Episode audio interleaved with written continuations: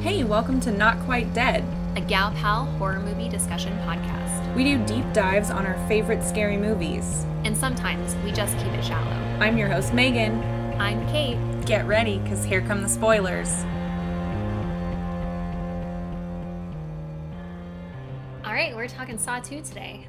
Saw 2 came out, like I think less than a year after Saw 1. Yeah, actually, um, I was reading that the weekend saw one um, debuted and did did so well that they immediately green greenlit the uh, Saw Two sequel.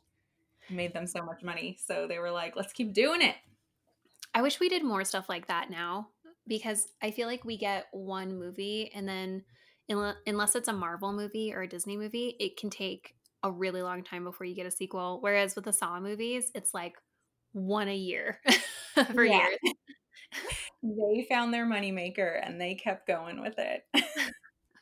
I do love Um, when you look at the Saw movie Wikipedia pages. They'll oh, this the later Saw movies like Saw five, Saw seven. The posters for those movies show that they they expected those to be the final movies. So they'll have like taglines that are like the last game or like Jigsaw's last last return or something ridiculous like that, and then they make like four more movies after that, which is really great. Yeah.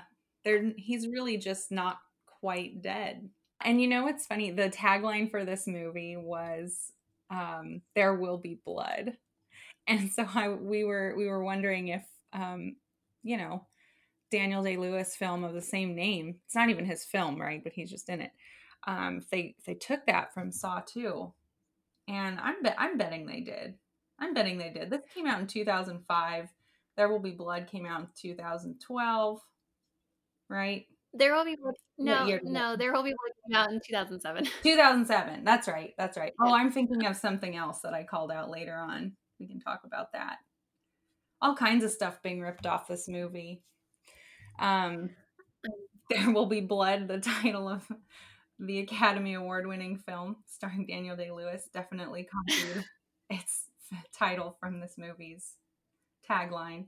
Um, and then I don't know if you if you caught it later. I, I do you watch Walking Dead? A little bit. Okay. I it kind of jumped the shark for me, so I stopped watching it. Okay. Um yeah, I it's one of those shows where I just watch it out of guilt now. Um but we do get to see early Lucille in Saw 2 um which was not debuted uh in the comics until 2012. So that, that's Mhm. a controversial factoid. Yeah, I Saw 2 is a funny one for me because I think that of all of the Saw movies, um, this one's definitely not the worst. Mhm. Um, but it it starts to introduce some things that um set the groundwork for later Saw movies to be really bad, Yeah, I feel. that's a really good way to Like put it. like it's not bad in and of itself in this first one, but I feel like in later Saw movies, you see them using the same techniques and just like going way overboard with them and it makes them so much worse. Um, like one of the things that they have in here, which they don't really have in Saw 1, is a, a flashback. yeah. Um, yeah, they and they use it as a like a dream. It's like he's dreaming, um, and then has has a flashback, which in later Saw movies, like they really, really, really abuse the flashback technique. Yeah, there, there really is only one flashback that I called out um, for being kind of stupid, and it was in the beginning, right after um, oh, I forget her name, that really beautiful cop with the curly hair.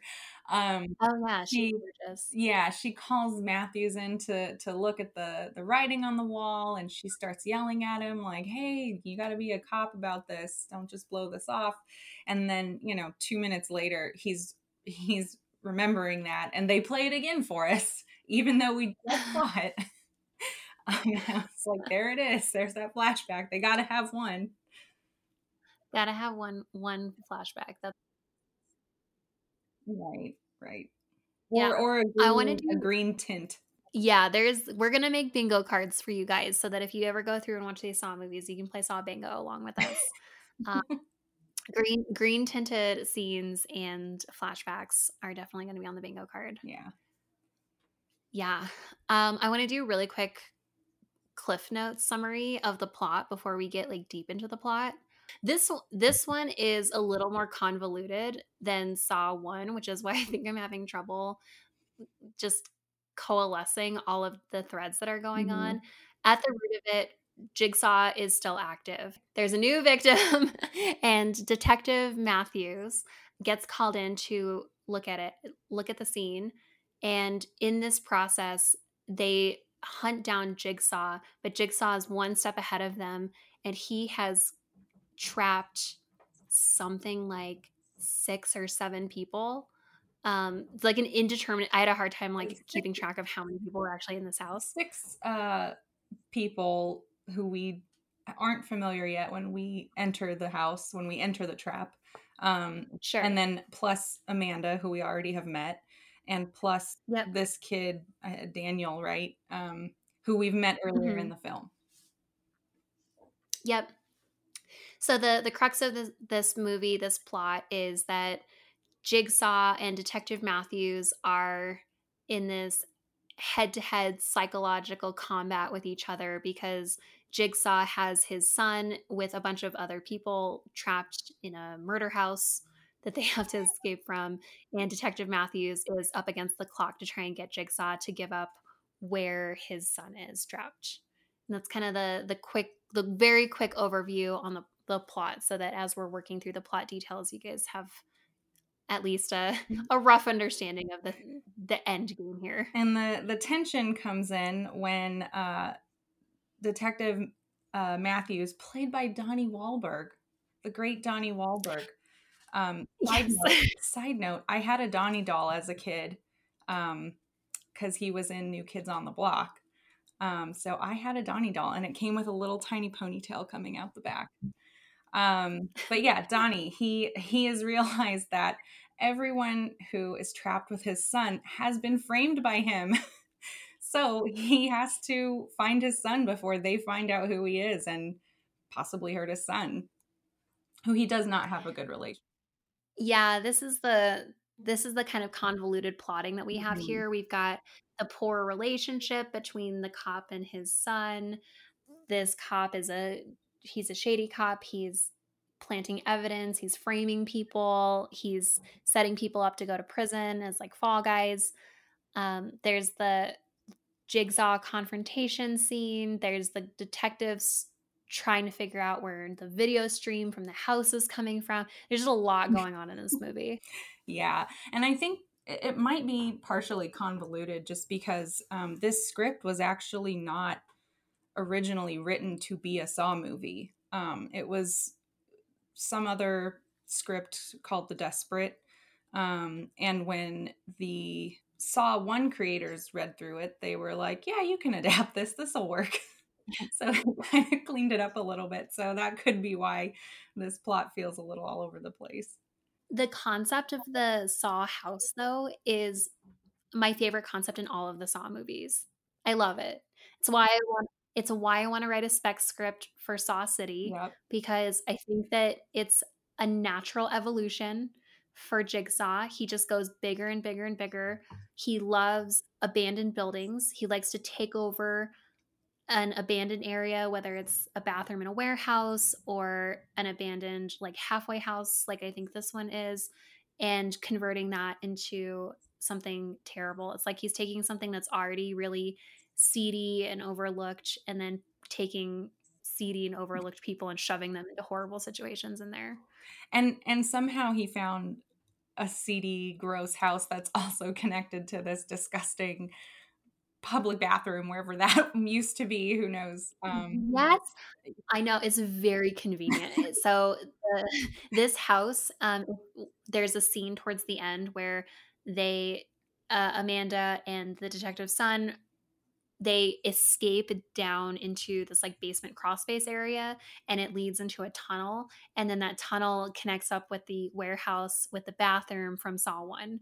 So it's like this network of you know that Jigsaw has been playing in this whole time. he's got to know a city planner somewhere. How does he get his hands on all this Yeah. real estate? How does he know? They Yeah. Do they explore that ever? I don't think they do. I don't think they do. I don't think they do. I think that they do explain that he is an engineer. Right. And that's and that's why he's so good at building these traps, especially these really like mechanical traps. Um, and then it kind of seems like some of his henchmen help him with the details. So we know Amanda is a henchman. Um, and so she she might be helping in some capacity. We know that she in this specific situation, she's really there to shepherd through the son to make sure that the Mhm. son survives. That's her her role. I I feel like in the house. Yeah, her trap, her test, not not necessarily trap. I guess the house is a trap for everybody, but her test is helping someone else, helping someone else succeed, I think. Um, I agree. and and knowing that she's going to be putting up a pretty big fight because eventually they're going to find out who this kid is um, and she's going to have to be dealing with a lot of assholes in a very small space Yeah, there's there are some assholes. There are a lot of assholes in this group, none worse than Xavier. I think Xavier is my least favorite character in a long time in the Saw movies. yeah i think i refer to him in my notes as buff douche something like that. Yeah he's awful. He's our drug dealer. All of all of our um, victims in this house excuse me they're unsavory characters. They they've they've done some bad things made some bad choices. However the reason that they were picked up um, by detective matthews was not their fault they were all framed by him which we find out later in the film so they were guilty for one thing but not the thing that they got in trouble for with him This is another one of those instances with Jigsaw punishing people and not expecting them to live. Where Mhm. we talked about in the last episode, where there are traps where he's trying to get people to change and he actually gives them an opportunity to survive. But there are so many traps for these people in Saw 2 where there's no way he could have ever expected them to survive in it. Yeah, I, you know, um, that was part of what oh, we'll talk about this. Part of my epiphany. Um, there are, yeah, I was realizing this time around, and so many other times that I've seen this. Um, there are just traps that you can't win. Um. And I'm not sure what the purpose is. Uh, I think I have a, an idea. That's my epiphany, but um, I'm now not so sure that I have it right. That's how confused I kind of was about this this trap and this plot at the end of it all.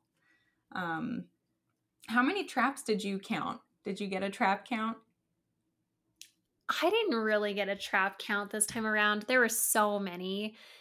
There was uh so we had the one at the very beginning, which was uh not in the which was not in Saw House. This was the one that actually got Detective Matthews involved in the larger plot. And this was uh Michael at the very beginning in the Iron Maiden. Mhm. So this is pretty gnarly. I don't know how he would have. I, mean, I guess you could say that he could have gotten out of it, but I find it really hard to believe. This is the one where um, he has uh, a miniature Iron Maiden. Mhm. Um, As if that's not bad head. enough. There's a key. The key to get out of the Iron Maiden is sewn into his eyeball. like what? what? So he has a minute. He has literally a minute to like Yeah. cut into his eyeball and remove the key. A, how big do they think an eyeball is versus this key? Like they have a teeny tiny little key that's sitting like just hanging out inside of his eye. Oh God. In his eye socket? I, I don't remember. Is it in his socket behind his eye? Uh, his eye itself is really bloody, so I had thought that maybe they had cut into his eye already. I see. Because he mm-hmm. holds he holds the scalpel. Remember, he's got a Yeah. scalpel and a mirror, and he holds he he holds it up to his eye, and he's not able to do it. Yeah. I mean, And so not. Who would? That's an awful test. Awful, awful. When I was watching this, I thought to myself that me and you and everyone listening to this, and just like everyone in general, should sit down and very seriously think about the degree of self mutilation that you're willing to go through to survive anything. Um, and then if you ever find yourself in a jigsaw type trap, you can just, you know, not stress because you can say, like, yeah, eyeballs are past my limits. So I'm just going to die you know and then at least like for the last 60 seconds of your life you can just sit and think about like all the good times you had maybe meditate a little bit and then die. Yeah instead of this flash motion choppy video cutting in and out with crazy rage music while you're trying to dig a key out of your eye. I know that was just awful and i guess at this point we can assume uh, lawrence gordon has helped with this trap setup even though we don't know this yet that's yeah, that's that was the other thing I wanted to say about this is that they do show a video. They show Michael a video of this surgery taking place and they don't show mm-hmm. who's doing the surgery. And I remember the first time I saw this movie, I couldn't believe that Jigsaw was so talented right. as to engineer all of this, do all the set design, and be able to sew keys inside of people's bodies. Right. Like it just felt like too much. And then later, like seven movies later, you realize that Dr. Gordon's been helping out along the way. Right. Yeah. Yeah. He definitely helped with this one. It was pretty gnarly. So much harder than Amanda's. I think that that's because this one was not to get a henchman out of Michael. Mm-hmm. I mean, that would have been a bonus, but it was so that Detective Matthews would get put onto the case. Right. And I felt like it was just driving to try and get Matthews in front of Jigsaw because by the time Matthews and Jigsaw meet for the first time, this is the big twist of the movie is that everything that they're watching in the saw house, I don't know what else to call it, the trap trap house, mm, no, saw house. so many in the saw house has actually already taken place, right. which none of the detectives know. Right. So that's one trap. Mm-hmm. And then there's, I don't know, 35 in the house. No, I, not- I counted eight total, but we'll go through and see if that if that holds up. Um, but yeah, that's trap number one. It's terrible. Right. This is another this is another instance of Jigsaw determining the value of a man's life. This guy what was he? He was an informant. So he was helping the police track down bad guys, right? Um, he doesn't doesn't sound like because his, crime was very very bad. He he's in trouble for what? Looking at people, right? In lieu of a cassette, Jigsaw uses a video. Yeah. In this one where he's got his puppet who who tells him that Michael is unworthy of the life you've been given. Right. And so you just really start to see that Jigsaw as a character is just really bitter that he's dying of cancer. He is. He is so petty and he is taking it out on everyone else. he is such a drama queen.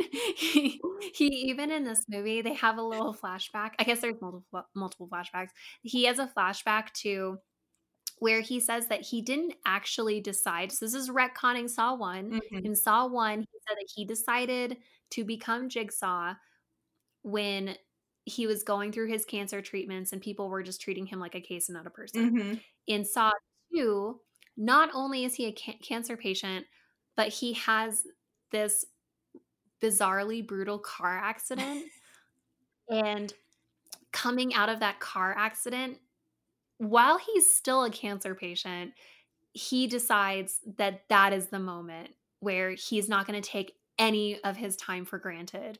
And if he sees any person ever taking their time for granted, he's just going to go for them. And the only way for them to learn this lesson is to have some sort of experience similar to his, but not quite the same. It's really not the same. He was in a car accident, so that's an accident for one thing. Second thing, I mean, there's no time limit. He crawled out of the car and he pulled the metal piece out of his you know, shoulder or whatever it was. And there was no time limit. There was, he wasn't to die any quicker.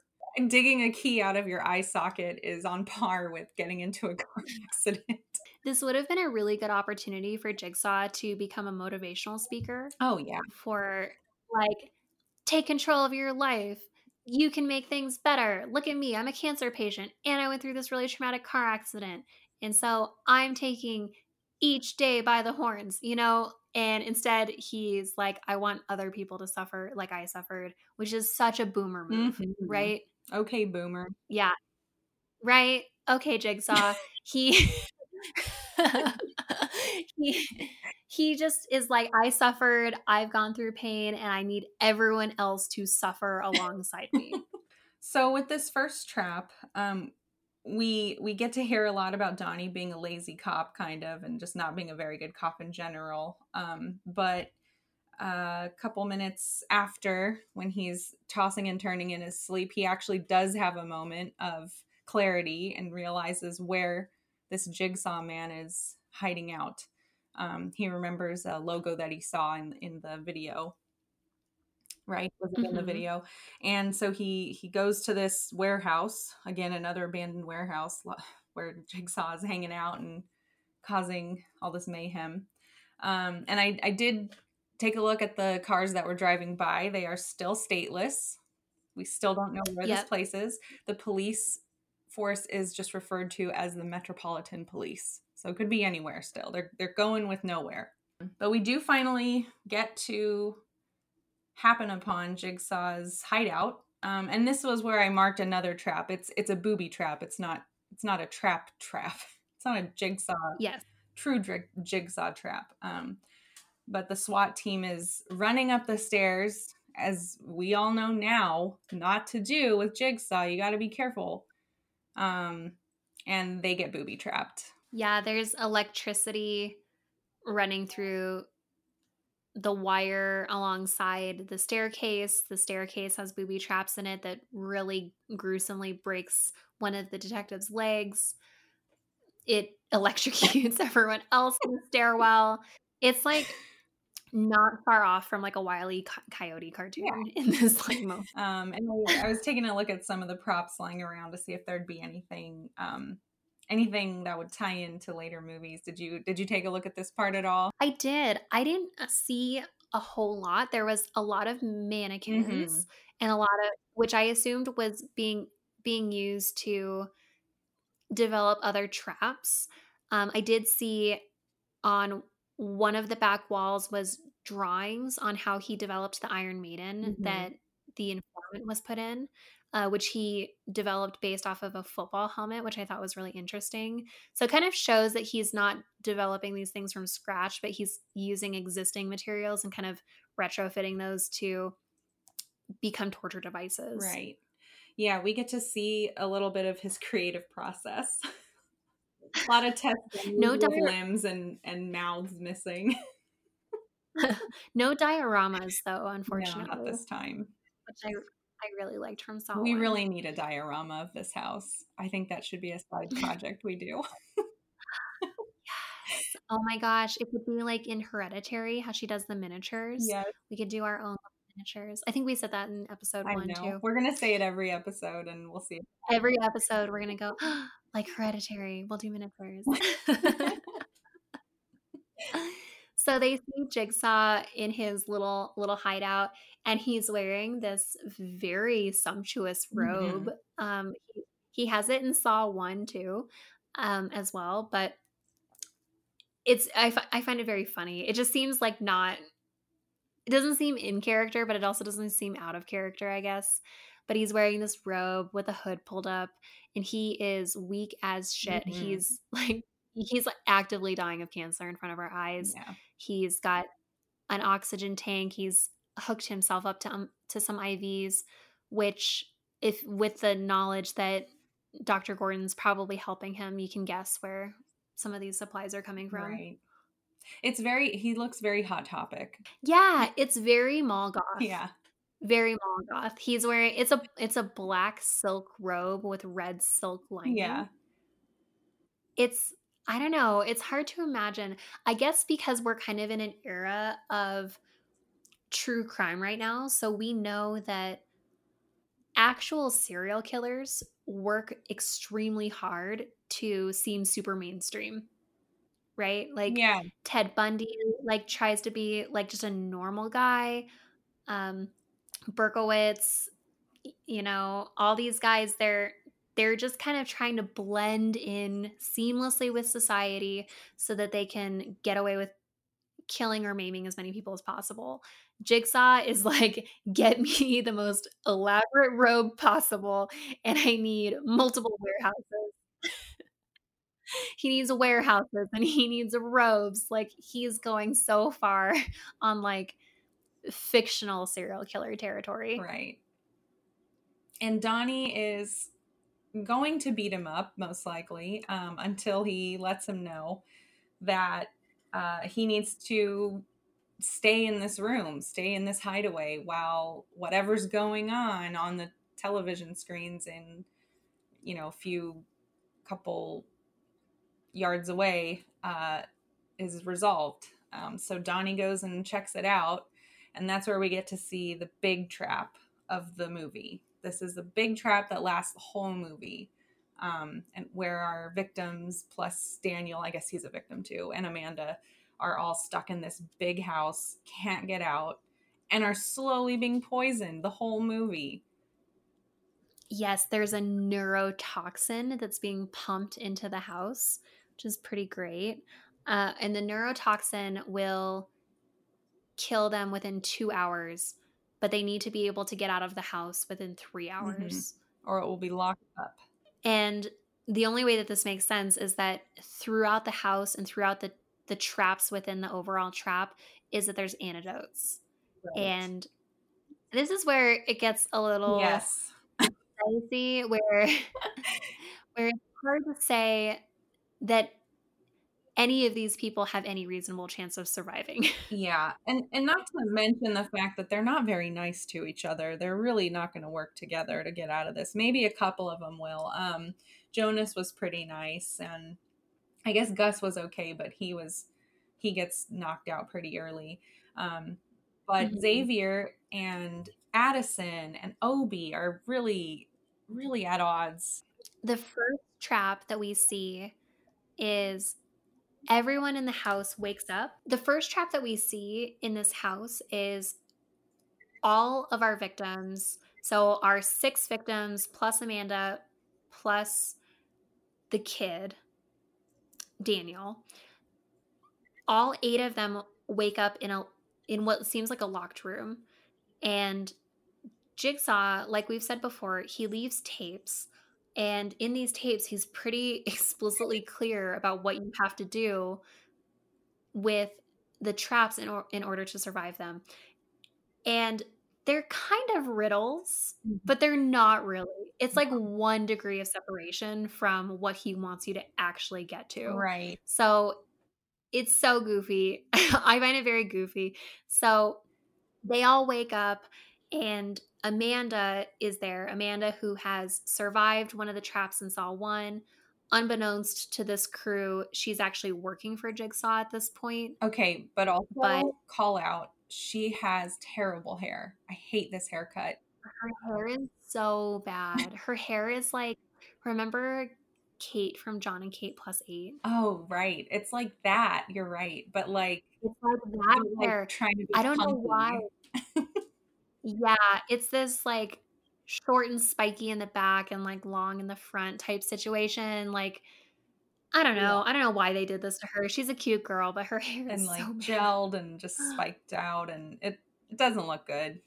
I'm glad they only did it for this one movie and not any other ones. It does help us track her though when we get to see flashbacks later on. We can kind of have a sense of when that flashback was, and it, uh, it kind of helps us place place what's going on within the correct timeline.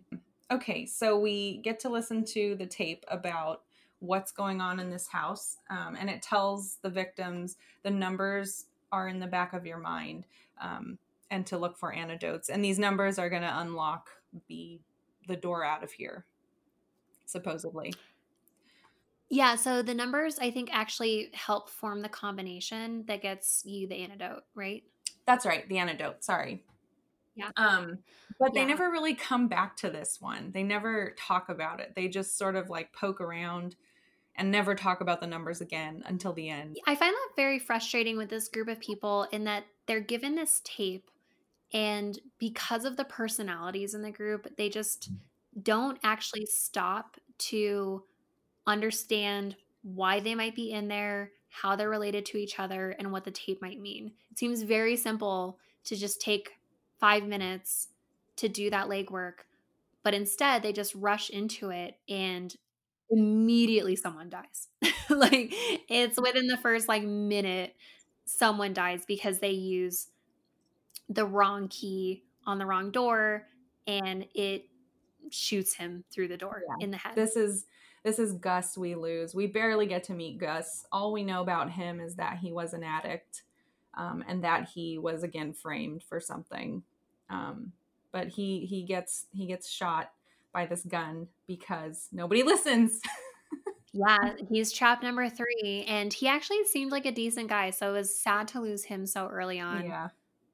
He, he wasn't even putting the key into the door. He was looking through the keyhole. So he was just collateral damage. Yeah, and I think that was Xavier, wasn't it? I think it was. Yeah, I think it was Xavier. Xavier Xavier is all about collateral damage, which is why there are so many issues with Saw House is that you can't say that these tasks are only to punish specific people. I know that Jigsaw, he sets up each room with a person's name and a tape specific to them. But because there's so much opportunity for these people to turn on each other or for someone to accidentally trip a trap, that it's yeah, I think it's a gray area. I don't think that you can say that this house is designed to rehabilitate people in a way that maybe some of the more individual traps would outside of the house. Yeah, I think from a from a movie, it's hard to say. Uh, from a movie perspective, I feel like I you would expect there to be one trap per person. That's just sort of how you would expect him to do this. Um, but in reality, like we don't know who's gonna touch what and who's gonna die and if they'll ever get to hear their trap tape or whatever is to happen to them. So it makes sense that it is sort of haphazard and doesn't quite go maybe it doesn't go as planned. Maybe that's what he thought would happen, but um it does to me it felt a little more realistic to have them screwing up all the traps as they go. That's probably what people would do. there's one there's one scene um with uh, Addison where she goes into her trap. This is later. Yeah. We're skipping a couple traps, so we'll go back to those. But to, to just build on your point, Addison, when she goes into her room, she sees her tape and she just throws it. She doesn't even yeah. listen to it. I thought that that was amazing because that is what a real person yeah. would probably actually do. They, you know, shit. I just want to get out. Yeah, she's like, she's dying. She knows that the tape is like maybe going to help her probably not at this point. And she's like, I'm just going to stick my hand into this horrible thing and see what happens. I really wish we could hear what was on that tape because I cannot, for the life of me, understand how she was supposed, anybody was supposed to survive this trap. She, she puts her hands up through some irreversible, it's kind of like those negative, those negative, those, um, tire spikes where you're not allowed to go backwards, right? Or it'll pop your tires and and that's what she's essentially putting her hands into. And there's no way for her to pull them out. I think maybe maybe she would have needed to do it one hand at a time so that she could hold the glass open with the other hand. But i'm not sure how she would have gotten that antidote out because it was sticking to the bottom of the glass. I don't know if you remember that. Yep. The only thing i could think of is if she could have found something that would have just broken the glass. Yeah. And not put her hands into it. Yeah. But we don't know right. she didn't listen to the tape. Ugh. She didn't really look around the room. She just stormed in, saw it was there, and just dove right into the trap. Addison. God. Yeah, yeah. Addison was a is a former prostitute um, who again was framed mm-hmm. by Donnie. Yeah. So we okay, so backing up to where we were before, we have Gus is dead they're still they're still bickering within the group because some people want to try and sit and figure out why they're there because they remember that they were given a tape Amanda's trying to nudge them into the right direction about, you know, maybe we should think about why we're here. Like, remember the tape said like this thing. And Xavier and some of the others, they're just like, no, we're getting out of here. And they, the next trap that we lead into is with Obi Ugh. In the basement. Ugh, such a terrible trap. I this one was just straight up punishment. yeah.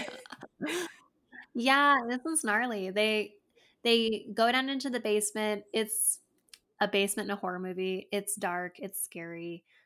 And this is the first time where we see an individual tape and Jigsaw immediately sells Obi out.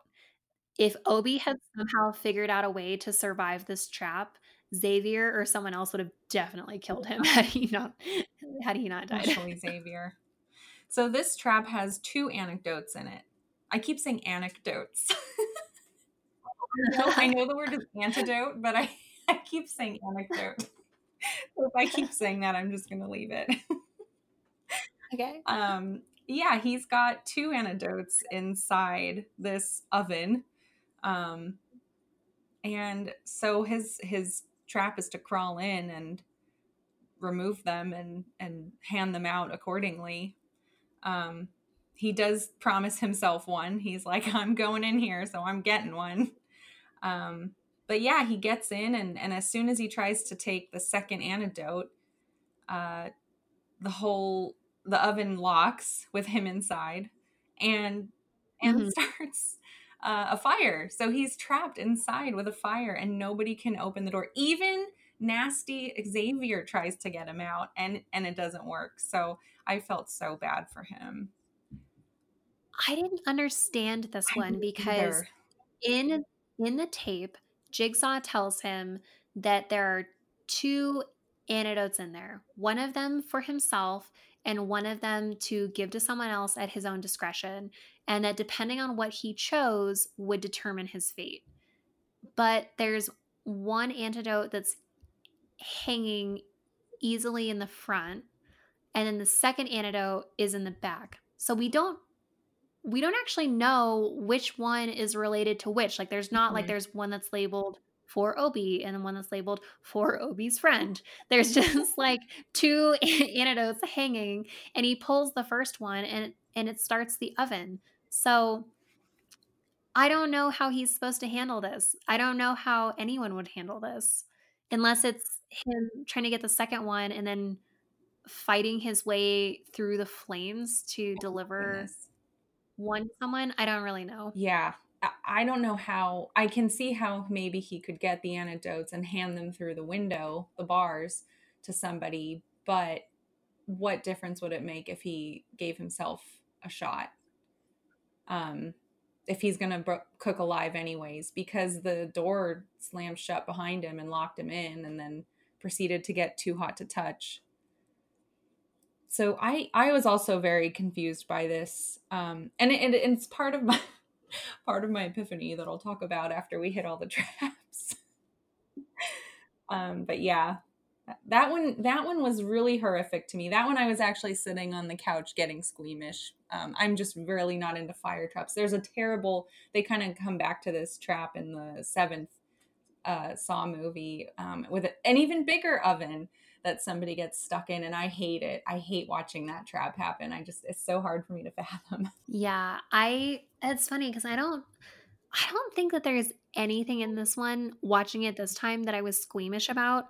I remember when I was younger um that the next trap actually um when I was younger I thought it was the worst thing I'd ever heard of.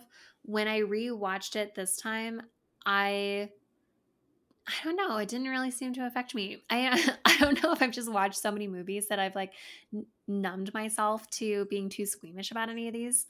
But yeah, I don't yeah. know. The next the next trap is supposed to be Xavier's. Yeah, right. And Xavier, we've already seen, he has no qualms with just pushing other people in front of the train. So he does the same thing here. He's in a room where there's another locked safe that's holding antidotes inside of it. He has to get a key. They they move some stuff aside because they realize that there's actually in the middle of the floor a pit dug out and the pit is filled with hypodermic needles. Probably I think used. we're supposed to used. Yeah, we're supposed to assume that they've been used and there's a key somewhere in there. And Xavier, according to the tapes, he's supposed to jump in and dig through these needles with his dealer. hands. He's a drug yeah. dealer, exactly. So he's he has, you know, condemned so many people to a lifetime of addiction and pain and misery. And so his punishment is to have some of that pain come back onto him. He hears that and he's like, great. And he shoves Amanda into the pit. Amanda never catches a break in this movie. yeah, she's supposed to be working for Jigsaw and she still gets totally fucked this totally. whole movie. Like she gets shoved into this pit. Like I actually feel bad for I Amanda because she's like crying. Like it look it does look really painful. Because she's like got needles sticking out of like her arms. Yeah, it's awful. Um and I I had this movie on DVD a while ago or or I I must have rented it cuz I know I didn't own it. But anyways, I got to see the extras for this um this scene and it's really cool how they do it actually. So side note, they they took a bunch of uh, needles or you know uh, syringes and removed the actual needles and put in uh, fake needles or else just took the needles out altogether. Actually if you look in the pit if you stop and look you can see that there's tons of uh, syringes in there without needles. Um, and then the ones that are attached to her are blunted and kind of attached under her um, shirt to like a something that they can stick them to. Um, but yeah, it's it's a, it's it would look like a really fun scene to shoot, but it looks awful. It's and it's so low tech still, which I love. I love the low tech tr- tests and traps in this. I do too. I I appreciate a needle pit more than I yeah. appreciate an Iron Maiden that snaps after a timer. I think that or a gun that goes off if someone puts the wrong key in something like that's fine but some just straight up body horror where it's like, oh, you have to put your hand uh, into knives or you have to put yeah. your hand into needles. That I think resonates a lot more. And like yeah. anyone can do it. It's very You do DIY. not need to be an engineer to come up with a pit of needles. you just need to hook up yeah, at a local which, hospital. Need your doctor. um, okay, so here's where I want to stop and talk about my epiphany because um, something happens here that I don't know if if you caught, but I had never caught before, and I think was just part of why I was so confused about what this movie was about. Um, they do find the antidote. They find uh, a glowing green needle because, of course, the antidote is glowing green, um, and it has the key attached mm-hmm. to it. They they try to use the key in the door um, to open it, and they're too late. They've missed the three minute mark hunting for this needle mm-hmm. in a mm-hmm. haystack. Um, but the the key has an antidote attached to it, and nobody uses it. They just leave it in the door. I so, don't understand that yeah. either. I also noticed that there were a couple of theories that I had while watching it. One was that I wasn't convinced that there was actually a neurotoxin that was being pumped through the air vents. I thought that maybe it was something that had been injected into them and that whatever was injected into Daniel the son was more slow acting than what was injected into everyone mm-hmm. else. At first, I had thought that maybe Daniel hadn't been injected with anything. And then they do have a moment where he coughs and coughs up some blood like other people were coughing up. So it's like, okay, whatever is going on, it's maybe the same thing. Maybe it is a neurotoxin. It just seems a little high effort. the, the only thing I could maybe think of is that everyone at this point, because they had missed the, the cutoff time, um, they were too far deep with this neurotoxin to be thinking coherently because you do see people start to act more erratically and i think um laura dies right around then right like yeah yeah so she's the first one to, to she's the first and only person to actually trap, die yeah. of the neurotoxin. And she's the gal from Seventh Heaven. Remember? yeah, this this gal from Seventh Heaven who did Seventh Heaven and then Saw 2 and nothing else is the only person to actually die of the neurotoxin. So it does give some validity that there is something Right. actually poisoning. So. I mean, my epiphany, I guess I wouldn't even call it this anymore, is just that it's not about these antidotes at all. Maybe they don't even work. It's about avoiding these traps that are really, when you think about it, pretty unsolvable.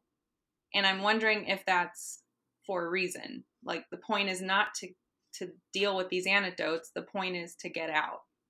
The point is to solve that and work together and get out of this place. That's a great, great read of it. I I had assumed it was just, you know, kind of stupidity or like oversight or they're so frantic that they like overlooked these things, but I think that you're right, they don't work together. We do learn that this overall trap is just secondary for Jigsaw to punish all of these people. The mm-hmm. primary goal for Jigsaw is to punish the detective. And so there's really no purpose for any Right. of these people to die. And they do end up dying because they're flailing through these traps the whole time. and Xavier actually like most of the deaths would not Oh, have yeah. happened He should Xavier not have been been invited there. to this party. They would have been fine, I think. Xavier actually just straight up kills someone in a fight Yeah. at one point. It's not even a trap. It's not even a trap. It's not even like this guy was in his way or anything. He just he Yeah. Oh, kills with Jonas Lucille. That's, with a that's Lucille. bat. That's the bat. Oh, Mhm. Lucille is the bat. See, I stopped watching Walking Dead before Yes. Negan. Is that his name? Yeah. It's like evil Megan is Negan. Um, I know. Okay, so I know that Glenn died Right. by Negan, right? Yeah, because he like hit him with a bat in the head. Yeah, I remembered seeing online this um this like really gruesome picture of like his eyeball popped out and I was like I should start watching Walking Dead again. it was like the first thing I'd seen in like years where I was like, "Oh, that looks That- legit. I should start watching again." That was a good And then I- yeah, that was a nice little like come back to the original feel of Walking Dead. It was really spooky and you felt really unsure of yourself, like what's going to happen to these guys. And Glenn dies, which happens in the comics, but it still is just so earth shattering, right? Um, and and the Lucille bat is a little different. Lucille is covered in barbed wire, whereas this bat is a bunch of nails sticking out like spikes. But it's still like the same um, kind of awfulness that Lucille brings. And I was so grateful that his eye didn't pop. My goodness. But you're right. We did skip a sort of a trap. More, it's more of a test. Um, and this is Donnie. Donnie is the ultimate test of this movie. Um, I think this is probably um, a test where Jigsaw wants to recruit him. He seems recruitable because he's such a dirty cop. Yeah, I mean, he seems yeah, he does seem very recruitable because he's a dirty cop. He's got an inside track. He's already willing to do some extra legal activities. Um but I think that yeah, his is very survivable. If you think of this as a trap where Jigsaw is just eh, he tells him he says if you sit here, talk to me and listen All to me, to your son will be be fine. nice. and he does not he beats the out of jigsaw like he he takes this old cancer ridden man who's a serial killer but still Very un un uh what is it? Un unimposing man. Comes down to it. uh, yes Yeah. okay i want to go through Yeah. the traps a little bit more because we did skip the glass box with addison we kind of covered it but um that's just the next one in the sequence yeah that's the next one in the sequence where addison she is again with the makeup job amazing as as people are starting to get really sick from this neurotoxin they start getting a little ghoulish. Um, their faces get pale. They're coughing up blood. They've got blood on their mouths. Their eyes are red. They just they look like they're dying. They look like they're actively dying. They're kind of stumbling around. Addison stumbles through, and she just happens to stumble upon this Just room that's her very conveniently. How she hasn't Very died yet. very conveniently. It's a large house, by the way. Um, side note, do we know what city No, remember it's all uh there's no it's all fake. Yeah, there's all no states on the license plates. The police just say it just says metropolitan. It's faceless place. Okay, Yeah. so Ooh, I love this. I love that because that really makes us like an archetypical story when you remove any like place markers altogether. I guess I hadn't made, I hadn't made that full connection that there was like truly no city attached to this. Because the concept that there's this like enormous house in the middle of a city that connects up to a bunch of warehouses is just sitting abandoned is wild, right? like the real estate alone. But this this city is uh getting a little off track from the trap. This city, they really just hammer home how dingy and gross everything is when they're at the pre- when they're at the precinct and the detective is sitting at his desk. There's just a coffee stain on the wall What? behind his desk. He's yeah, there's like a stain on the wall. If you look at him sitting at his desk, but directly behind him, there's a stain going down the wall. It kind of looks like someone might have like tossed coffee or I thought you meant like ring. like yeah. put a coffee down on the wall. yeah. Yeah. It, I if I had to pick a place for this setting so far, I think I'd probably pick well, let's see. What what was the warehouse they were in? What it was um there was a specific logo that he saw and then they went to this warehouse where Jigsaw is. Is it is it meat packing? Is Um, it Yeah. Detroit. Levi. Yeah, I was going to say either maybe? Detroit or Baltimore. Yeah. Okay. Yeah. A little rundown. It's too it's a little rundown. There's there's a main downtown area which in much later Saw movies, I think it's in Saw 9, is actually a quite beautiful downtown. Um if you remember that I think it's Saw 9 or Saw 8 maybe opens with that trap that takes place in the middle of their downtown Oh, that's Saw in like broad daylight. Yeah. The, the final chapter. 7, Saw 7. Oh my gosh. the final chapter. And that was very Just kidding. California to me. Yeah, that one's very beautiful. That one's very beautiful. And so maybe we're led to believe that there's edges of town or like there's only some nice parts of town and the rest of it's pretty bad. But yeah. Anyway, so back to Addison. We covered this a little bit already. She tosses her tape. She's done. She's dying. She knows she's dying. She sees that the antidote is in there, and there's two conveniently placed hand holes for her to shove her hands up into to try and grab this antidote. And of course, she puts her hands up into them, and they're they're razor blades. So if she tries to withdraw her hand, it just cuts into her hands. And I thought that this one was real like hard like if there's anyone that was hard to watch, I think that this one was maybe hard to watch because you just see slicing into her and she's like crying, but she's still trying to do it.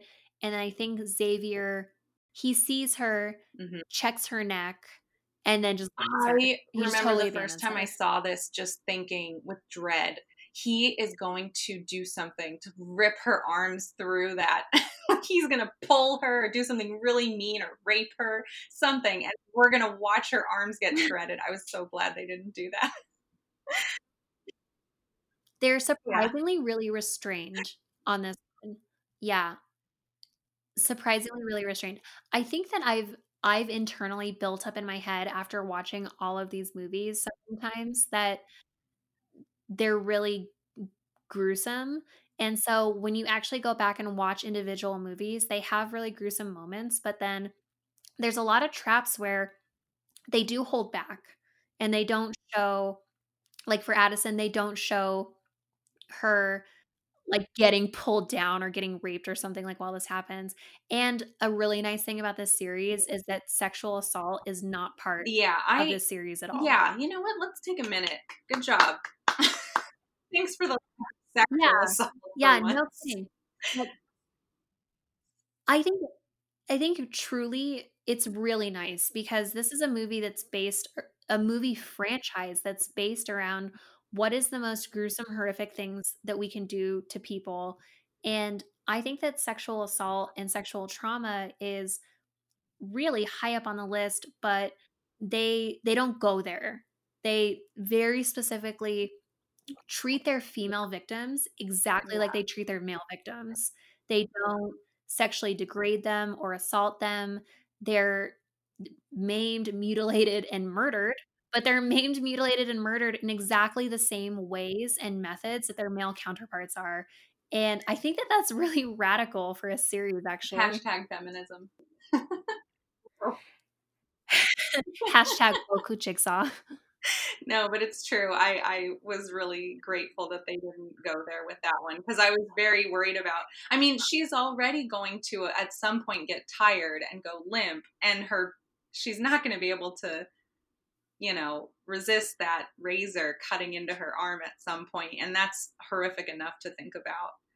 So I don't think they needed to do anything else to her. I think that we're led to believe that anyone who is still in the house by the time the kid and Amanda leave, by the time Daniel and Amanda escape, has uh, has died. Right? So like Addison being stuck with her arms stuck in that trap, she's probably going to die of the neurotoxin. Yeah. Yeah. I guess she's the only yeah. one alive at that point because at that point it's Addison, Xavier who's running around trying to figure out whose number belongs to who, and then it's Amanda and Daniel, yeah. and that's it. And then shortly yeah. after this trap, um, Xavier finds that photo that's been floating around um, of Daniel with his dad, the dirty cop, Donnie, um, Matthews, whatever. Um, and realizes, oh, I got to get this kid before I die. I need to get my comeuppance against this detective.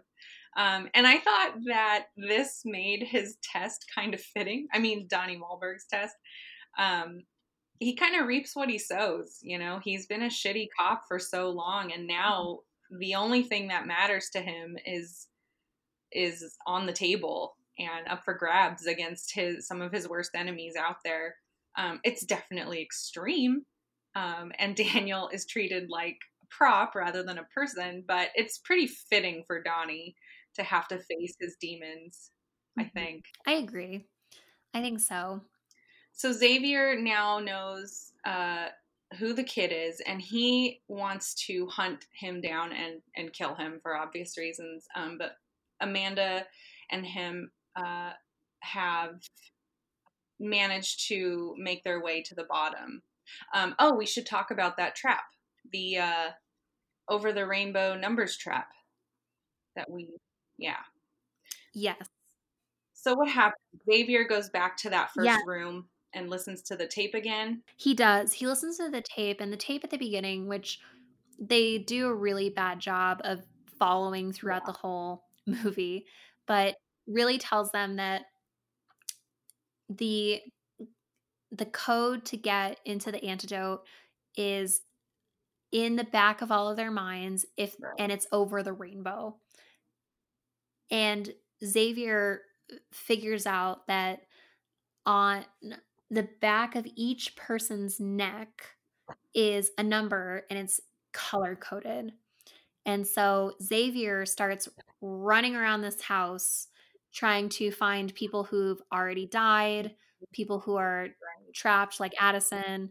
And then, of course, the last two people are right. Daniel and Amanda, who are still alive and running from Xavier. So he's trying to, yeah. to get and, all these and, numbers. and Xavier is never nice about this. He he runs around so aggressively. Um, at one point, Jonas is like, "What are you doing?" And he doesn't tell him. He's like, "Don't fucking worry about it." I mean, I, this is not a direct quote, but it's like a um um the way he was behaving was like, "Don't worry about it. Do what I say." and this guy's been a jerk this whole movie. Why would anybody listen to him? I, I yeah, he does not set himself up for success. He's his own blocker. Um, if he had just said, "Hey, I figured out the puzzle," we can get out of here, it would have been so much easier.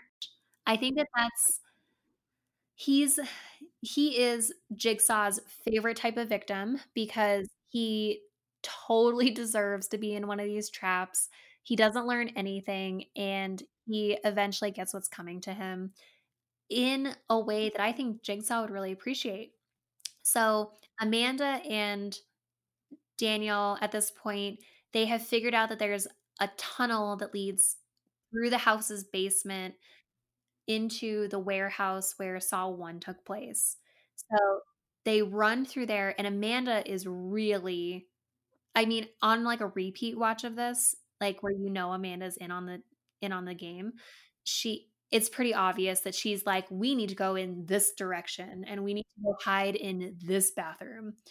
And so they get into there. Xavier is closely following them behind. And when he confronts them in there, Amanda does a pretty clever thing where she tries to give him one last shot to be not a selfish asshole. She tells him, she says, Well, how are you going to know your number if you're not going to work with us? Which is just like Duh. totally like underscoring the theme is that like like you were saying like they didn't actually need the antidote most likely they just really needed to work together. If they had worked together from the very beginning very to figure out color coded numbers they would have had the antidote immediately and they right. would have been able to escape oh man this is when xavier becomes xavier. the ultimate badass. I love this move. As as much of a jerk he is i i love it when he does this. He really sticks to his guns. So he has a knife on him and he goes, Oh, he's extremely self sufficient. And he goes, I need no help from no one. And he cuts the skin off of the back of his neck to get the number. To get the number. Oh my gosh. flops around when he's oh. holding it up. it's horrible. It's so horrible. He it's so like I know in like 2005 we weren't talking about toxic masculinity, but this yeah. like absolute refusal to ask for help for anything. Anything. Yeah. Oh my gosh, ridiculous. Oh my goodness, Xavier, you are you are all male. we jumped out of a second. oh my goodness, gross. Um, yeah, but he gets it. He does get it after a little fake out, which is very reminiscent of Saw One. So we're back in this. We're we're in the Saw One bathroom. So there's a couple of repeat things. So basically, as soon as they run into this bathroom, there's another like flashback, quick cut, edit montage to remind you what happened in this bathroom. And side note, one. how many bodies did you? How many corpses did you count when they do this weird like flashy thing all over the place? Okay, so there's Adam the photographer. Zep. Thank you. And okay. I could not remember for the life of me who the third guy yeah. was, and I forgot it was Zep. Okay. Thanks. Yeah, because they yeah, because he kills Zep in there. And so um Daniel uh, has kind of done a little fake out where he looks like he's died or mm-hmm. fainted or something. And he then kind of leaps up and he slashes Xavier across the throat. And as soon as that happened, I was like, yeah. henchman.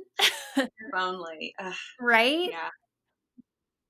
Yeah, he. I don't think that no. he never comes I don't back. Think, right? I think he was like more misunderstood than anything by his dad. But yeah, he, he seemed like he would have been easy to turn into a henchman. He's so young. So young, goes through Yeah. this traumatic experience. His dad go oh my gosh. So we can cut ahead a little bit if we want to. Just not really cutting ahead. It's like the next scene. But the detective has beaten the shit out of Jigsaw to get information out of him on Mhm. where the house is.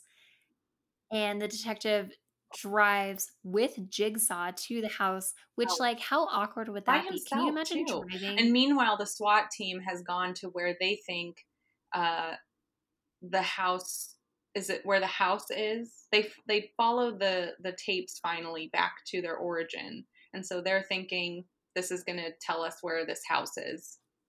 Um, so two things are happening Yeah, at the same they- time. He's got no backup. He's just by himself.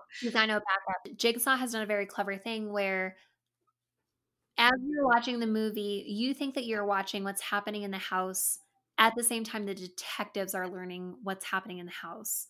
When the detectives show up at the location of where the tapes were being recorded, that's when you learn that all of the stuff that happened in the house had already been completed. It was done. Like it was done, locked, who knows how long ago, right? They just realized that this was a pre-recorded Right. thing that they were It's watching. so good. It's like, duh, of course he thought of this. Ah, yeah, he thinks of everything. And Jigsaw, meanwhile, has taken the detective Matthews to the Right. actual house. And Matthews just leaves him in the car. And Yeah, you're coming in here with me, buddy. right? He just like leaves him in the car. So And tossing goes him around, this cancer patient, right? Like, why not make him come with you? Yes. he he goes through the house, he kind of sees the carnage that's left there. Um and our first tell is that when he first walks into the house, it smells really bad. And so you kind of click together that okay, there Yeah. are Because decomposing it didn't bodies smell bad when Yeah. they first woke up. They didn't notice the smell. So they walk through, so he's walking through the house. He eventually gets to the basement tunnel. He takes the tunnel to the warehouse bathroom and it's empty. There's um Xavier, Xavier's corpse, which is rotting, starting to decompose. So this is when I think it kind of twigs for him that all is not as it seems. And there's a a hand draped over the side of the Mhm. bathtub that he goes to go Yeah. investigate. Then, when he goes to Yeah. investigate, he gets sawed. I wish he got sawed was like the regular like phrase that people used for like someone falling. He got, he got jigsawed. Um, and we don't. I'm not hundred percent sure who this is yet. I think maybe we're supposed to think it's Amanda, but I'm also wondering if Amanda could have taken down Detective Matthews on her own. Um, so I feel like it could either be her, or it could be Hoffman, or it could be Gordon. But I Mhm. doubt it's Gordon because I don't think he does this part of it so much. I think it's Amanda. I think it's Amanda because sh I'm pretty sure she's the one who appears in the doorway and and says Okay. game over and Yeah. closes the door on him. I'm I'm iffy on So I yeah, I I'm still iffy on if it's Hoffman or not because I I'm not I can't remember. Well, we'll find out when we watch the future episodes, but um, I can't remember if they were working together yet or not. The three of them. There is some overlap, but yeah, I forget when it starts. I started a little timeline where I'm tracking this stuff. Um, so maybe next time I'll bring that up. Yeah, I think that your trap count of eight is right. So to just summarize, one was Mhm. Michael's and the Iron Maiden. Two was the staircase. booby trap. A house. Three was Gus. Yeah, yeah. I oh had yeah, said Gus and then with yeah, have gun. Gus. Yeah. Okay, and then four was Obi in Mhm. the crematorium. Mm-hmm. Five was the needle and pit. Also, the hand. Six would have been the hand knives. Six. Um, yep, hand seven. knives. Seven was the. Over- I had it as over the rainbow, okay. so that like I mean, you could say that that was you know maybe technically trap two but when they kind of put it together that that's right. like a thing that they have to figure out. Um also donnie wahlberg's test slash trap i mean he ends up getting trapped at the end. Yeah um yeah of that. Yep i had that um yeah i think i counted over the, yeah. Yeah that's eight. Yep.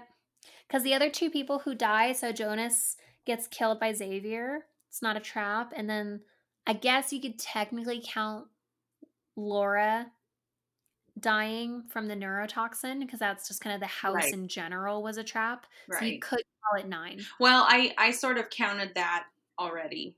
The house being a trap and then over the rainbow being a, a test, right? Sort of involved with that. But yeah, it, it's up in Okay, so like uh I guess if you're counting the house as an overall yeah. trap that includes the neurotoxin and the over the rainbow, then yeah, that's yeah. So one. it's either eight or nine. It's somewhere in there. it's a, it's a lot more than yeah. the first one, which is great. And yes, yes. We didn't even talk about Donnie. What happens after he gets kidnapped? You're right. I think it is Amanda now that I'm thinking about it. But he he gets put in the same original trap. It's kind of a cool little throwback. This doesn't happen every every sequel. Um, but with with number two, it's it's kind of cool. He gets put in that trap with a saw. Uh, actually, no, he doesn't even have a saw. His his foot is just chained up, and this guy does not waste any time. He smashes the fuck out of his foot, out of his ankle with that toilet toilet tangle lid. It gets a little loosey goosey the the more sequels we go, but still. That, that's Saw two though, isn't it? Yeah, that's it. That's the whole movie. I love this movie. Um, I guess for my uh my recommendation, um, I I really love this as a horror sequel. It was I thought it was a well done horror sequel. A lot of sequels we see just kind of take the same um, plot from the first um, movie and just sort of recycle it with new characters and this didn't really do that at all. I, I was i'm actually really glad they went with some random script and made it mat made it fit um, because it, i thought it brought in a lot of new ideas. And i love i love that they added more more traps um, it, it just made it a lot more fun and a lot more to follow. Um, so i recommend this to any horror fan who likes a good sequel. Um, and doesn't mind that none of the characters are likable. I totally agree. I think that this is a great sequel. Before going back and rewatching this, I had in my head that Saw 1 was this like you know, ivory tower, like none of the sequels like approach it. I think that re rewatching Saw 2 and I'm expecting this to happen with the other sequels that they actually really can hold their own. I think that Saw 2 has the appropriate amount of escalation for a sequel. I think it might over escalate in some ways to go from, you know, two people in one room to eight people in a house. It's kind of a big jump, but I think that that's what makes it fun. So I would recommend this movie for people who like haunted houses. Um, I think that if you enjoy those carnival haunted houses around Halloween and having you know a new scare around every corner and something kind of gruesome and fun to to experience each time um, this is definitely for you. And i would also recommend this for people who are into hot topic and mall goth aesthetic. I think that this is the perfect movie for you to get some inspo kind of bring that 2005 fashion back. Get yourself a, a black and red silk robe maybe hang out in an abandoned warehouse or two, listen to some industrial music, and you're there. and that was Saw 2. Join us next time for Saw 4. Just kidding, Saw 3. We're going to do Saw 3. This has been Not Quite Dead. Make sure to check out our other episodes wherever you listen to podcasts. Hey, you know, if you're feeling a little wild and crazy, why don't you try listening to them out of order? It's not like the Saw movies make sense anyway. Or, you know, Listen to them in order, as they were intended. Either way, thanks for listening to our show. Don't get sawed.